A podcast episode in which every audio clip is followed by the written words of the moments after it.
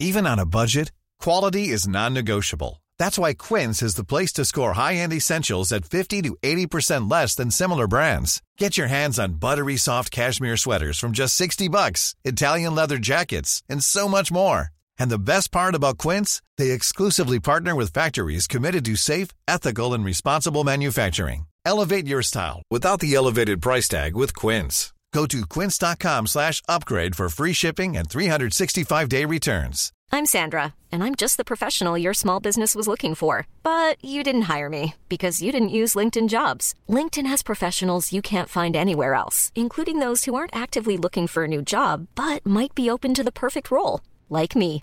In a given month, over 70% of LinkedIn users don't visit other leading job sites. So if you're not looking on LinkedIn, you'll miss out on great candidates like Sandra. Start hiring professionals like a professional. Post your free job on linkedin.com/people slash people today. Hi, I'm Daniel, founder of Pretty Litter. Did you know cats tend to hide symptoms of sickness and pain? I learned this the hard way after losing my cat Gingy. So I created Pretty Litter, a health monitoring litter that helps detect early signs of illness by changing colors, saving you money and potentially your cat's life. Pretty Litter is veterinarian developed, and it's the easiest way to keep tabs on your fur baby's health right at home. Go to prettylitter.com and use code ACAST for 20% off your first order and a free cat toy. Terms and conditions apply. See site for details. You're listening to the Nerd Cave Network.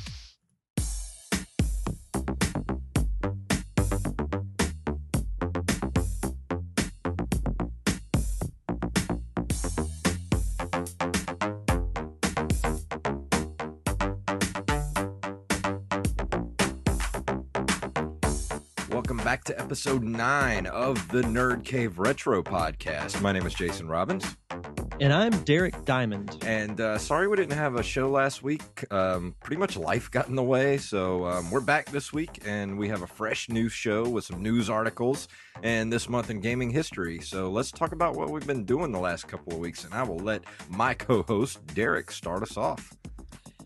Yeah, it's been a pretty busy couple of weeks. Um, baseball season is over, so I'll have a lot more free time to play retro games and really have any type of a life, Yeah, which is pretty fantastic. Um, we actually went to the Mobile Flea Market a couple of weekends ago, and you found some uh, some pretty good deals. Yes, I did. Um, I found uh, the the Incredible Hulk SNES game, which I didn't even know was a thing. I didn't had no clue that was a game. The Incredible Hulk, and also found Batman Returns, and also Star Trek: The Next Generation for Super Nintendo. Got it all for fourteen bucks, which I think is a pretty good pretty good thing. I'm very curious about the Star Trek Next Generation game because I loved that show growing up. Like it's Ah. my favorite Star Trek like incarnation. So I, have have you ever played that game before? Never. Um, I knew it was a thing, but it never crossed my radar when I was younger. It just it didn't seem like the kind of gameplay that would interest me. But at this age, I started to play it, and of course, I don't have the uh the the the booklet to show me how to do anything, so I kind of had to play around and figure out how to do things. Um, it basically it- it's it's kind of a different type of game. Like you start off, you're on the bridge, you're you play as Captain Picard, obviously.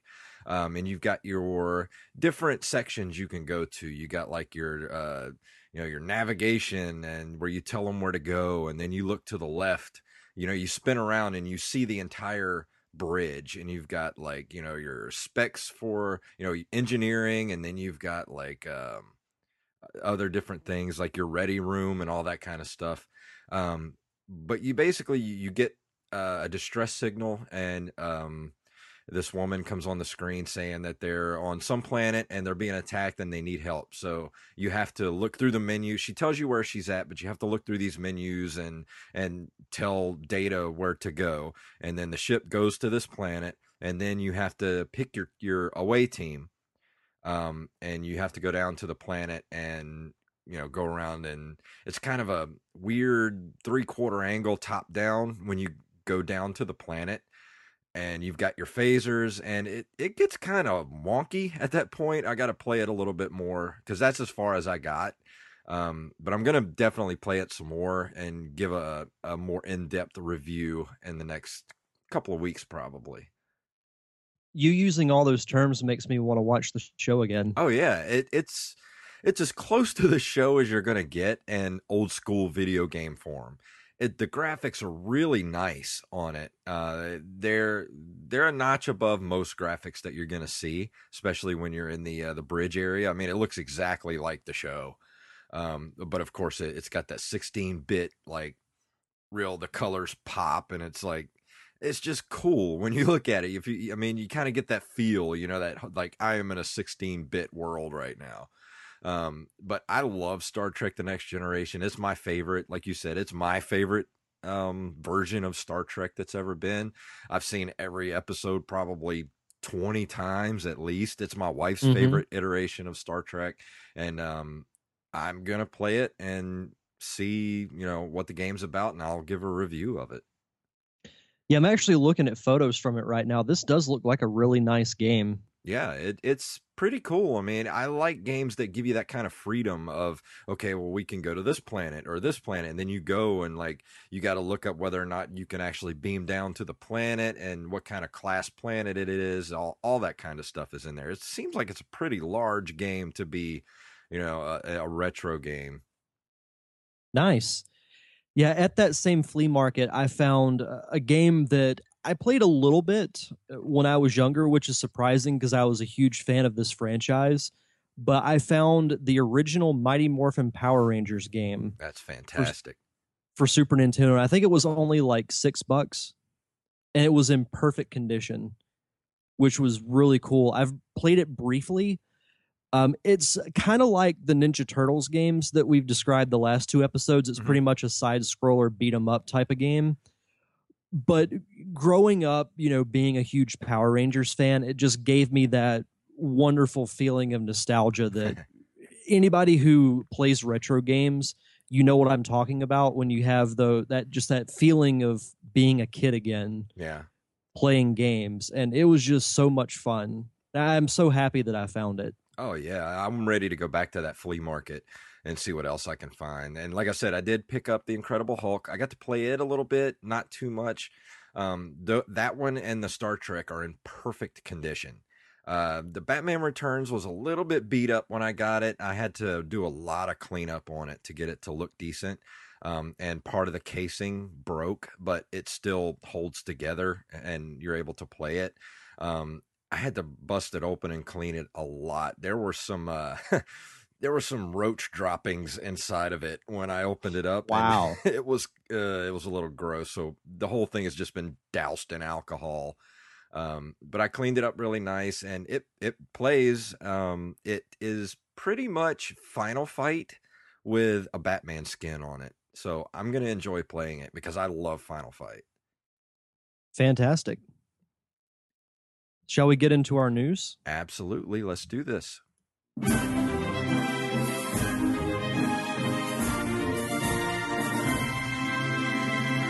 I'm going to let you start us off in the in the news this week. This seems like a pretty cool article here you've got.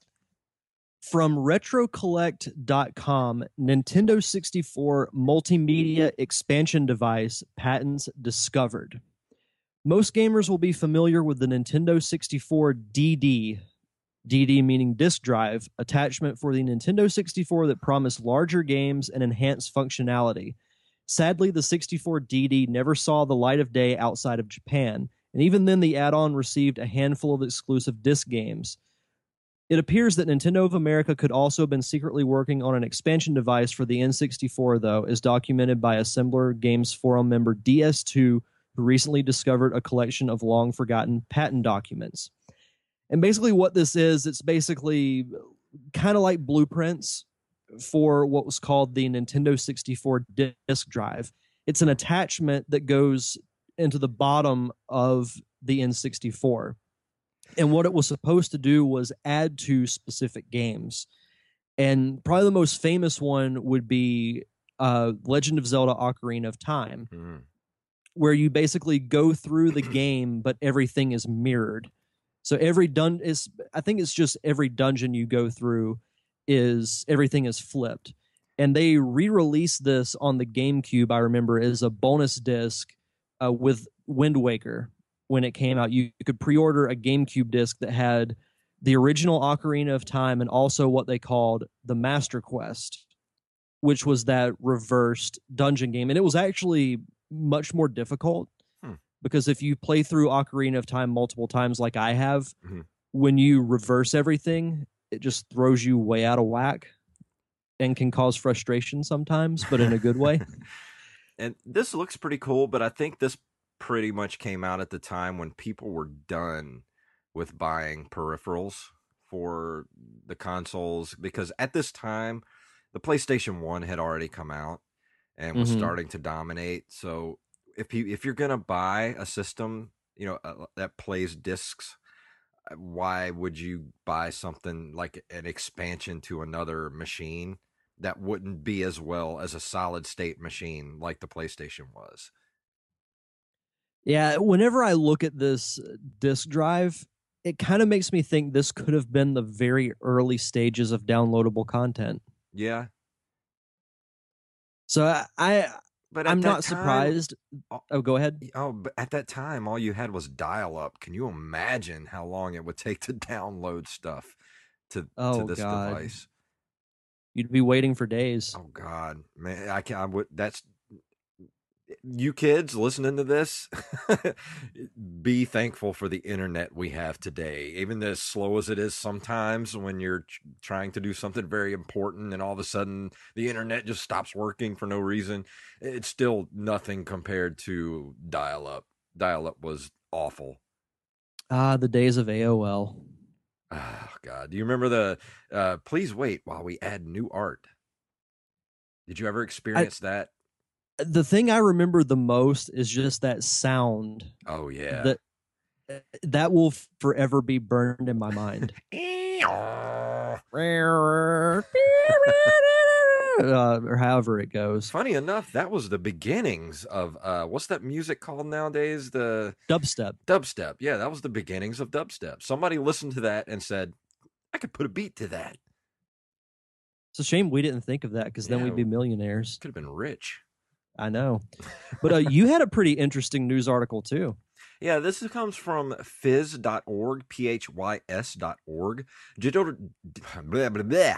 Digital forensics rescues retro ga- video games and software. Starting in the mid 1980s, a young man named Stephen Cabrinety filled his home with video games and software. Unopened boxes were piled to the ceilings, everything from early word processing programs such as WordStar to vintage releases of Pong, Doom, and SimCity. Although at the at the time, some might have thought he suffered a peculiar obsession, today the Cabrinety collection is considered a priceless snapshot of our culture, one captured just as a digital tsunami that would forever change our civilization was hitting our shores. Cabrinety, Cabrinety did not live to see what would become of his efforts. He died of Hodgkin's lymphoma in 1995, but his collection has achieved a sort of digital immorality. The Stanford University Libraries, which acquired the collection in 2009, and the National Institute of Standards and Technologies have just completed a multi year effort to rescue the collection's digital content from the Atari game cart- cartridges, 5 and 1 4th inch floppy disks, magnetic tape, and other deteriorating storage media that held it. Now, this dude had some over 25,000 software and video game titles. That is Wow. ridiculous. And it's That's a all lot. being archived. That's awesome. I know. And Can you it's a shame imagine? that he died so young because Yeah. he he died at the age of 29. I'm looking at the article right now. Yeah. Um, but the fact that all of that is being archived is fantastic. Yeah, there's one guy, uh, one of the people that are uh, preserving it says, um, for me, it was like opening King Tut's tomb. Oh, it pretty much is. Yeah, I mean that's twenty five thousand th- uh, pieces of video game history. Can you imagine? That's a lot to sort through. 25,000. That that's mind blowing. I didn't even know they made that much content back. Oh, I didn't either. That's crazy. But Hmm. I, this is going to be interesting to to follow. Like, I want to know like when all of this stuff is successfully you know digitized and put into archive. Yeah, I'm gonna. Because that's just this is such a fascinating story. Oh yeah, I'm gonna keep uh, my eye on this and uh, kind of keep people updated with this. Uh, uh, by all- Absolutely. yeah, and it says he died too young, but his collection now saved for, for posterity. His dream lives on. That's amazing. And he died young but in a way his his memory is and that's kind of what you strive for is you know we don't live forever but your memory can live forever Exactly. and his his is well on the way to doing that Well, after uh, that collection, let's move on to uh, some of the uh, this month in video game history. In 1985, on September 13th, Nintendo releases Super Mario Brothers, which eventually sells 40 million copies, making it the best-selling video game of all time until 2008. it's the original It's the one It's- that it's one it that- Yep, one of the most iconic video games of all time. I I completely missed this. You know, I was looking through finding ones to to put into our Google Docs. I just completely missed Super Mario Brothers, which is crazy, but it's one of the two games that got me here where I am now. You know, Oh, yeah. playing video games. I mean, that's the people our age. That was the game that just that was the first game you ever played, hmm especially for uh, Nintendo at the time. I mean, everybody played Super Super Mario Brothers. That was just that was the game everybody had, and you all loved to play it. It never got old. You you could still play it months, years after you had it, and it was still fresh every time you played it. It was just that's why do you think there's people that do speed runs because they've been playing it every day of their lives since like 1985 And if you don't like Super Mario Brothers, then what the hell is wrong with you? exactly what the hell are you doing listening to this show then Yeah. In 1986 september 12th hudson soft releases adventure island. Did you ever play adventure island? I did not. I do remember this game, but I never ever played it. i had this game. It's one of the games that i had that's been lost along the way. Uh, i looked for another copy of it and I actually found it at um what's the name? Oh play and talk a few weeks ago and they wanted a little bit more f- for it than I was willing to pay, even though it was a pretty much a mint copy. Um, but there was no, you know, there was no box. It wasn't complete in box. It was just a cart. But Right. they wanted a little bit more than I wanted to pay for it. So it's one of the games that's on my list that uh, I want to pick up if I can find it for cheap somewhere. It's a, I mean, it's it's your basic Nintendo side scroller, but it's kind of like Mega Man. It's just one of those games that it may not have been as big as Super Mario Brothers or Mega Man, but everybody that played Adventure Island loved it. It was one of those games that you know, serious collectors, well not just collectors, but people that love the Nintendo, this is one of those games that they love that they, you know, they brings back such nostalgia for that time. Yeah, and I, like I said, I never played it, but I do remember seeing like the cover art for it and some some pictures from it, but I just never played it. Yeah, it's definitely got some iconic cover art to it. As soon as you see it, you know. I mean, it doesn't even have to say Adventure Island on it. As soon as you see that cover, you're like, oh, Adventure Island. Yep. Let's see. In uh, September 23rd, 1993, Sonic CD was released in Japan, which featured the debut of iconic Sonic characters Amy Rose and Metal Sonic. This was after my time playing Sonic. I don't remember Amy Rose. She's a female hedgehog who is, uh, Ah. by by modern standards, she's pretty much a stalker. well she she was like sonic's number one fan and at the beginning of the game she gets captured by metal sonic who is a robotic version of sonic that can fly oh, okay. um this game it had uh it was probably the biggest 2d sonic game that they ever made because it featured you had your normal levels but you could also travel to the past and to the future Hmm. and in the future everything's you know mechanical because robotnik's taken over and you have to find uh, instead of the chaos emeralds you have to find the time stones but gameplay wise it's just like your classic genesis sonic game i never actually beat sonic cd but i respect its place in Sonic history. I know a lot of Sonic fans who love this game. Yeah. And, and it does introduce two of the more prevalent characters in the franchise. But I will say it's personally not my favorite Sonic game.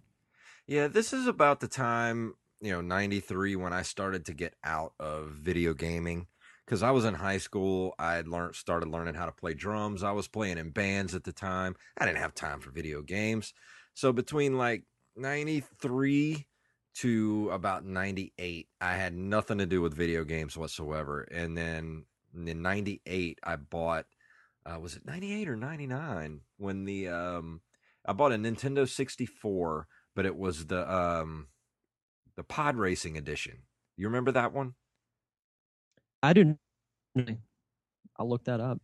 Yeah, there there was a pod racing edition of the Nintendo 64, and that's when I got back into video games because uh, that's when Resident Evil 2 had was on the Nintendo 64, and I love that game. I played through it about 10, 12 times probably.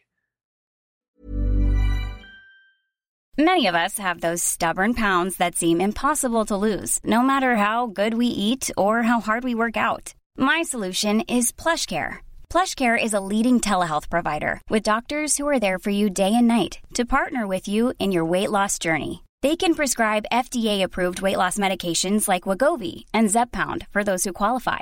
Plus, they accept most insurance plans. To get started, visit plushcare.com slash weight loss. That's plushcare.com slash weight loss. I'm Sandra, and I'm just the professional your small business was looking for. But you didn't hire me because you didn't use LinkedIn jobs. LinkedIn has professionals you can't find anywhere else, including those who aren't actively looking for a new job but might be open to the perfect role, like me.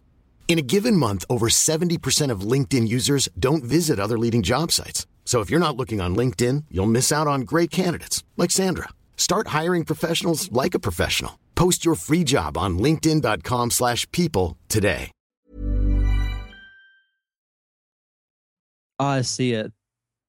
That looks cool. Yeah, Is it the one that looks like a tie interceptor? Um, actually, no. It, I mean, it was just a regular Nintendo 64, but it was boxed. Uh, you know, it was the the Pod Racer Star Wars edition, and it came with Star Oh, Wars okay. Pod Racer. This does look really cool. It's someone basically built a Nintendo 64, like they put it inside of Darth Vader's Tie Fighter. That's cool. It looks awesome. I want that. Oh, it looks so cool. Oh, I do too. That's I fantastic. wonder what that guy will take for it. Oh, uh, probably more Um, than I can pay for it. yeah, same here. Here. Um, in 1996, on September 9th, Crash Bandicoot was released for PlayStation 1. This, this is a franchise I would love to see return. I loved the Crash Bandicoot games, the original trilogy and the Crash Team Racing, which is kind of like a Mario Kart clone, yeah. but I wouldn't call it a Mario Kart ripoff. Crash Bandicoot was to me like it was a platformer, but it was different than Mario. It was a little wackier, had a very different setting, and it, it's a, like I wish platforming would make some type of comeback. Yeah. I did play P- Crash Bandicoot a couple of times, but I didn't really get into it because I don't know. I was kind of over platformers at that time. Um, I mean, like I said, I you know I didn't really get back into gaming until like 98, 99. So by that time, I was into more stuff like um, you know the Resident Evil series and things like that. So platformers kind of felt kiddish to me, especially stuff Mhm. like Crash Bandicoot. But I did, I do think it was a new a a good different take on the platform genre because it was way different than than what had come before it. And what's cool is either later this year or next year, the original Crash Bandicoot trilogy is being remastered for the PS4. And I'm very excited to play through those games again. And I hope it leads to like a legitimate Crash Bandicoot 4 being made. I don't know that it will happen, but I would love to see it. Well, I'll definitely have to check it out. I mean, I I feel like it was something that passed me by, and I need to go back and check it out because it was just something that I just missed. maybe one day I'll have to do uh like for one week I'll take a different route from the Super Nintendo and I'll do a Crash Bandicoot review. Yeah, we can all we can do pretty much whatever we want on this show. That- it's our show. That is true. it is our show.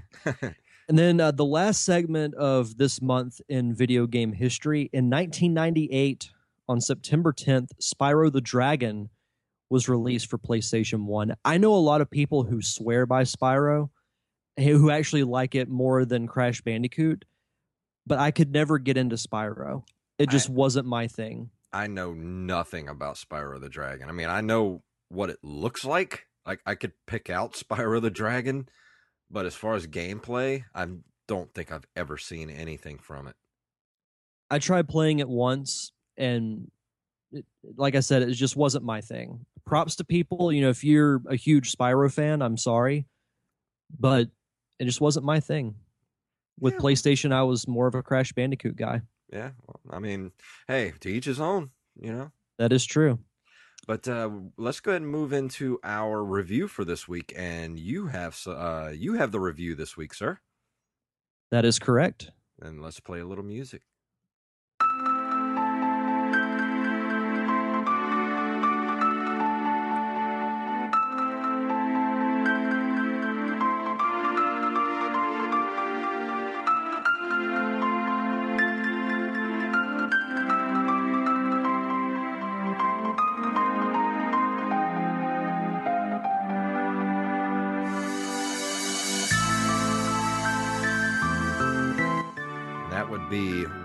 What? Is this game, Derek? This game is called Secret of Mana for the Super Nintendo. Um, probably my number two favorite RPG, right behind Earthbound. This is a game that I put so many hours into. It was originally released in Japan, and if I get this name, if I get the pronunciation wrong, I apologize. It was originally released in Japan as Seiken Densetsu 2, which translates to Legend of the Sacred Sword. It's a 1993 action role playing game developed and published by Square, now known as Square Enix, for the Super Nintendo Entertainment System. What this basically is, um, instead of doing a turn based RPG game like most games like Final Fantasy and other RPGs, it has real time battles, meaning you walk around in the field, enemies pop up, and you can directly attack them. The story to this game I thought was very good. It combines uh, medieval with magic and a little bit of what I like to call the human element. There's a lot of love, uh, death, tragedy, um, and there are a lot of crazy plot points in this game. Basically, what happens is you play as this young kid. His stock name is Randy, but I always named him myself, like most kids probably did. Yeah. um, he's out at this uh like fall type area, like the Niagara Falls in a way. Um, he falls and he basically gets like washed away into a river, makes it onto land, and he finds the sword that's sticking out of a stone. He pulls it out, and that unleashes all types of enemies in the world. Um, some that are very harmless, and some that are a pain in the you know what to fight. so, throughout this game, you learn that there was basically this mystical force called mana, and it turned out that it was used for evil. So it was sealed away with the sword. So basically, when you pull the sword out, you unleash it. So you have to use it for good to stop this evil empire who wants to resurrect this battleship called the Mana Fortress, which is basically like a smaller scale version of the Death Star. It basically has a lot of firepower and they can use it to control the world. So you basically go to these different points and you have to uh, get stronger and you learn uh, magic spells, uh, magic attacks. You get two friends that accompany you. There's this girl and a little sprite child, and they can each learn magic. You yourself, as the main character, you can't. You can only use your weapons like your sword. You can get a bow and arrow, a spear, um, fighting gloves, boomerang, all kinds of cool items. And then the sprite child uses elemental attacks. So like you can learn fire attacks, ice, water, electric. And then the girl learns uh, healing powers and also powers that can enhance your weapons for a short period of time. So do you does your party work on an AI system or do you have to kind of cycle through each different character to do their different thing? Um, it goes through AI, though what you could do back in the Super Nintendo days is you could get this accessory called the multi tap because the Super Nintendo only had uh, two controller spots, mm-hmm. but there are three characters. What you can do with the multi tap is you plug it into one of the controller slots, and it's basically like a power adapter, and then you can play up to four players. Huh. So if you so if you had three people, one could be the boy, one can be the girl, and the other can be the sprite child. Or you can what you can do is if it's just one player, is you can go to your menu screen and you can select, say, if you want the sprite to be aggressive with his spells, you can set it to that, or you can set it to be more conservative. Or with the girl, you can say, oh, I want her to do physical attacks more, or I want her to, to constantly be casting healing spells if I'm about to die.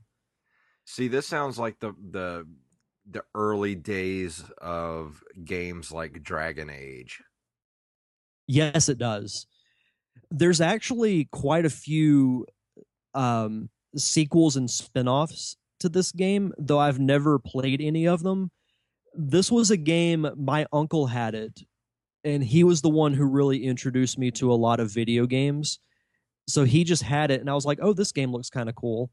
And then I played it, and you know, he let me borrow it, and I remember beating it in like a couple of weeks. It's kind of a long game, but back then that's really all I did was go to school and play video games. Yeah, this game kind of went past my radar at the time. I mean, I, I remember hearing about this game, but I never picked it up and played it. It says that as of February 2004, Secret of Mana had shipped 1.83 million copies worldwide, with 1.5 million of those copies being shipped in Japan and 330,000 abroad it's just it's such a good game. So and like still, you said, it's one of those games. Oh, go ahead. So they were still selling this game in 2004. Mm-hmm. Almost 10, was cool. Almost ten years after it was released. I didn't actually know this until I looked up it uh, on Wikipedia. This game was remade for uh, smartphones. Really? Like you can go on the App Store if you have. Um, it's available on Android too, but we both have iPhones um, it was released for iOS in 2010 and Android in 2014.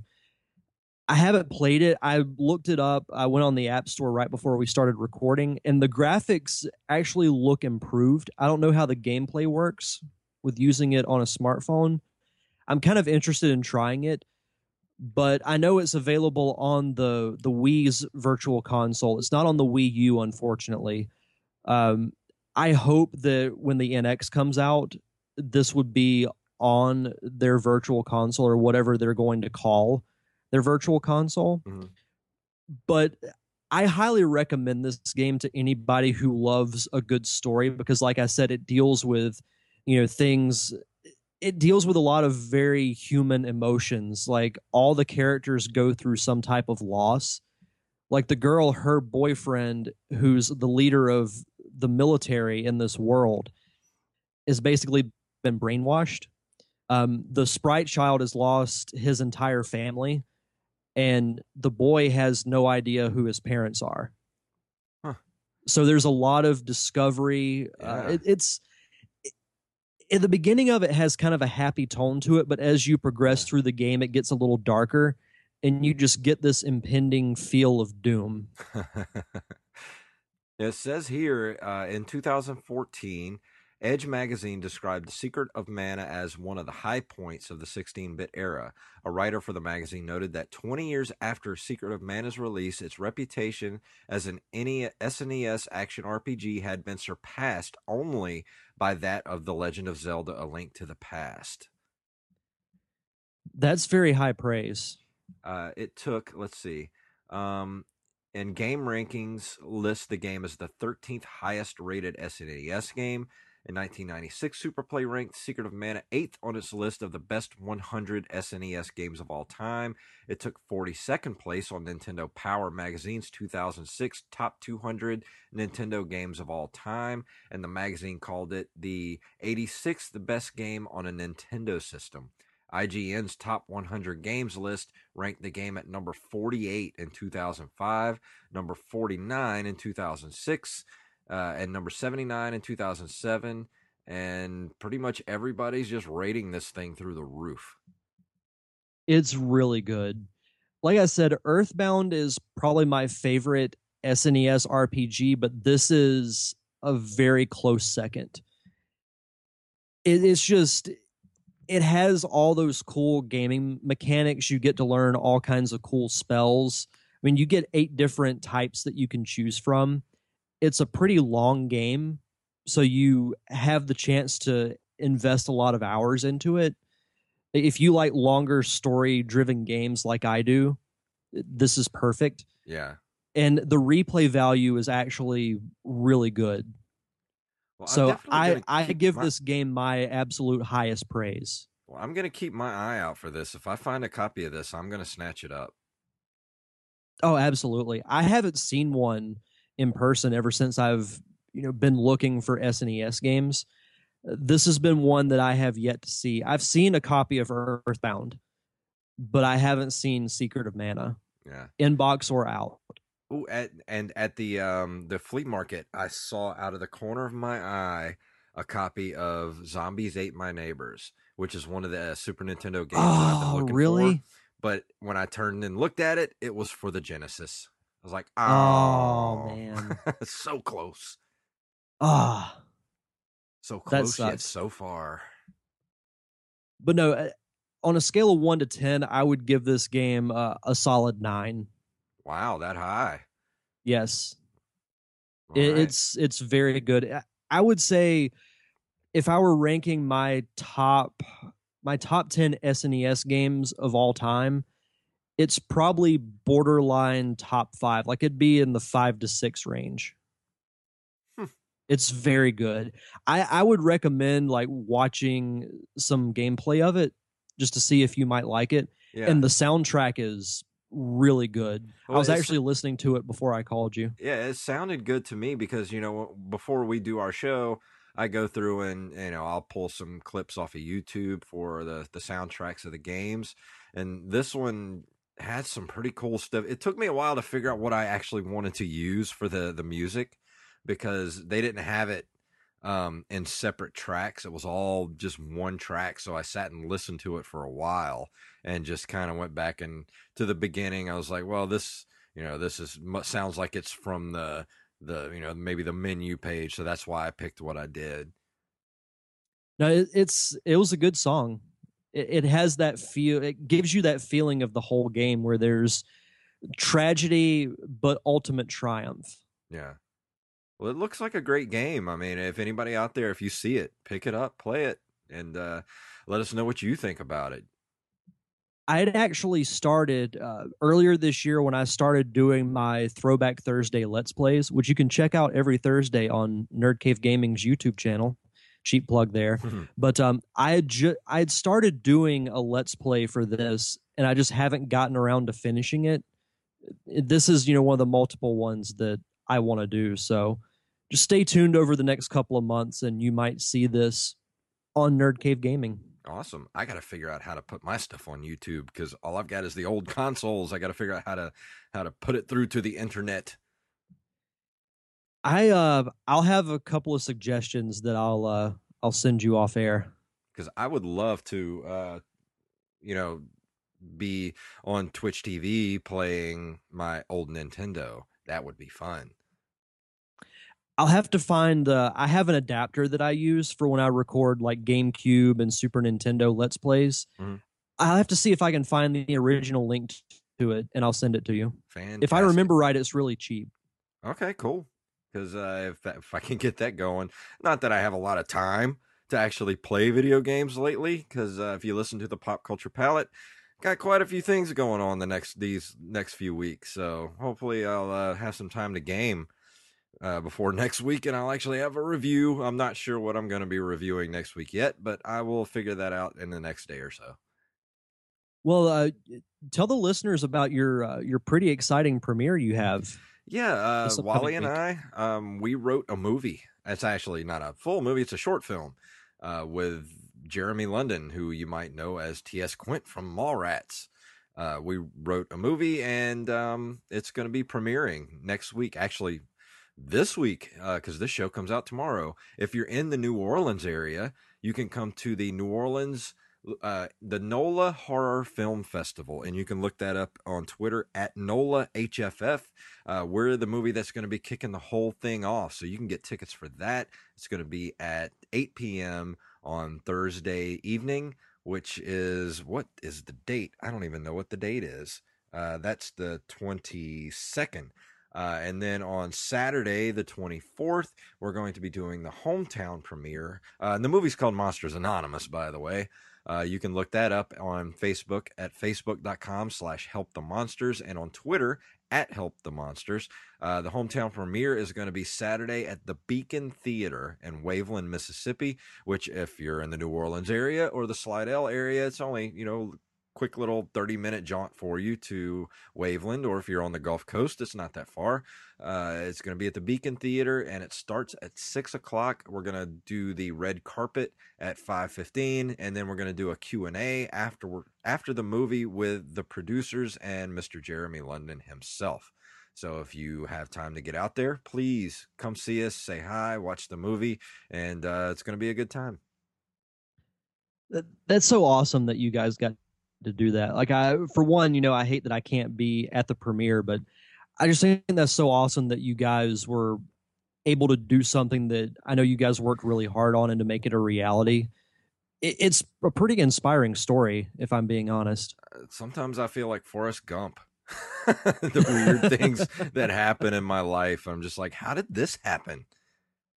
Just one of those things where, you know, if you keep working at something, and you keep moving forward, doesn't matter what it is in this life, you can achieve it and things will happen. You just got to be open to recognizing your um you know just looking for opportunities and recognizing your opportunities as when they present themselves it's the only way you know nobody gets lucky in this lifetime there's no such thing as luck and to quote star wars but you make your own destiny in this world. And I never would have thought a million years that I would have made a movie with, you know, T.S. Quint, you know, Jeremy London from Mallrats, and then Pink, his brother, Jason London, was the assistant director on it, who was Pink in Dazed and Confused. And not only that, we have Brian O'Halloran played uh, Dracula in the movie, and he was Dante and Clerks and Mallrats and Dogma and Clerks II.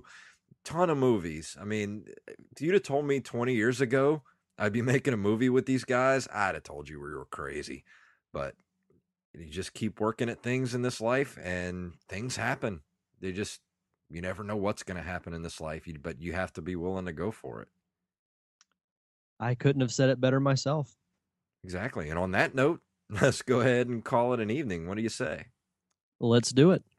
If you would, oops, You've that's been... the wrong one.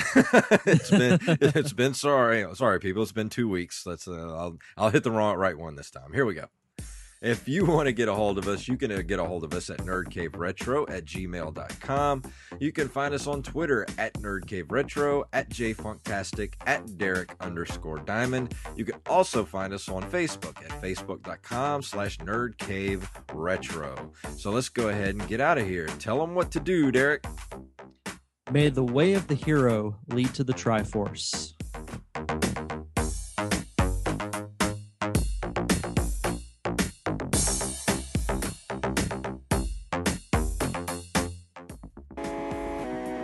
Been listening to a Nerd Cave Network production. Hey, it's Danny Pellegrino from Everything Iconic.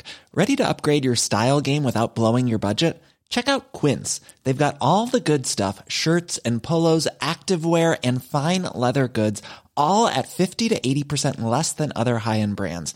And the best part? They're all about safe, ethical, and responsible manufacturing. Get that luxury vibe without the luxury price tag. Hit up quince.com slash upgrade for free shipping and 365 day returns on your next order. That's quince.com slash upgrade.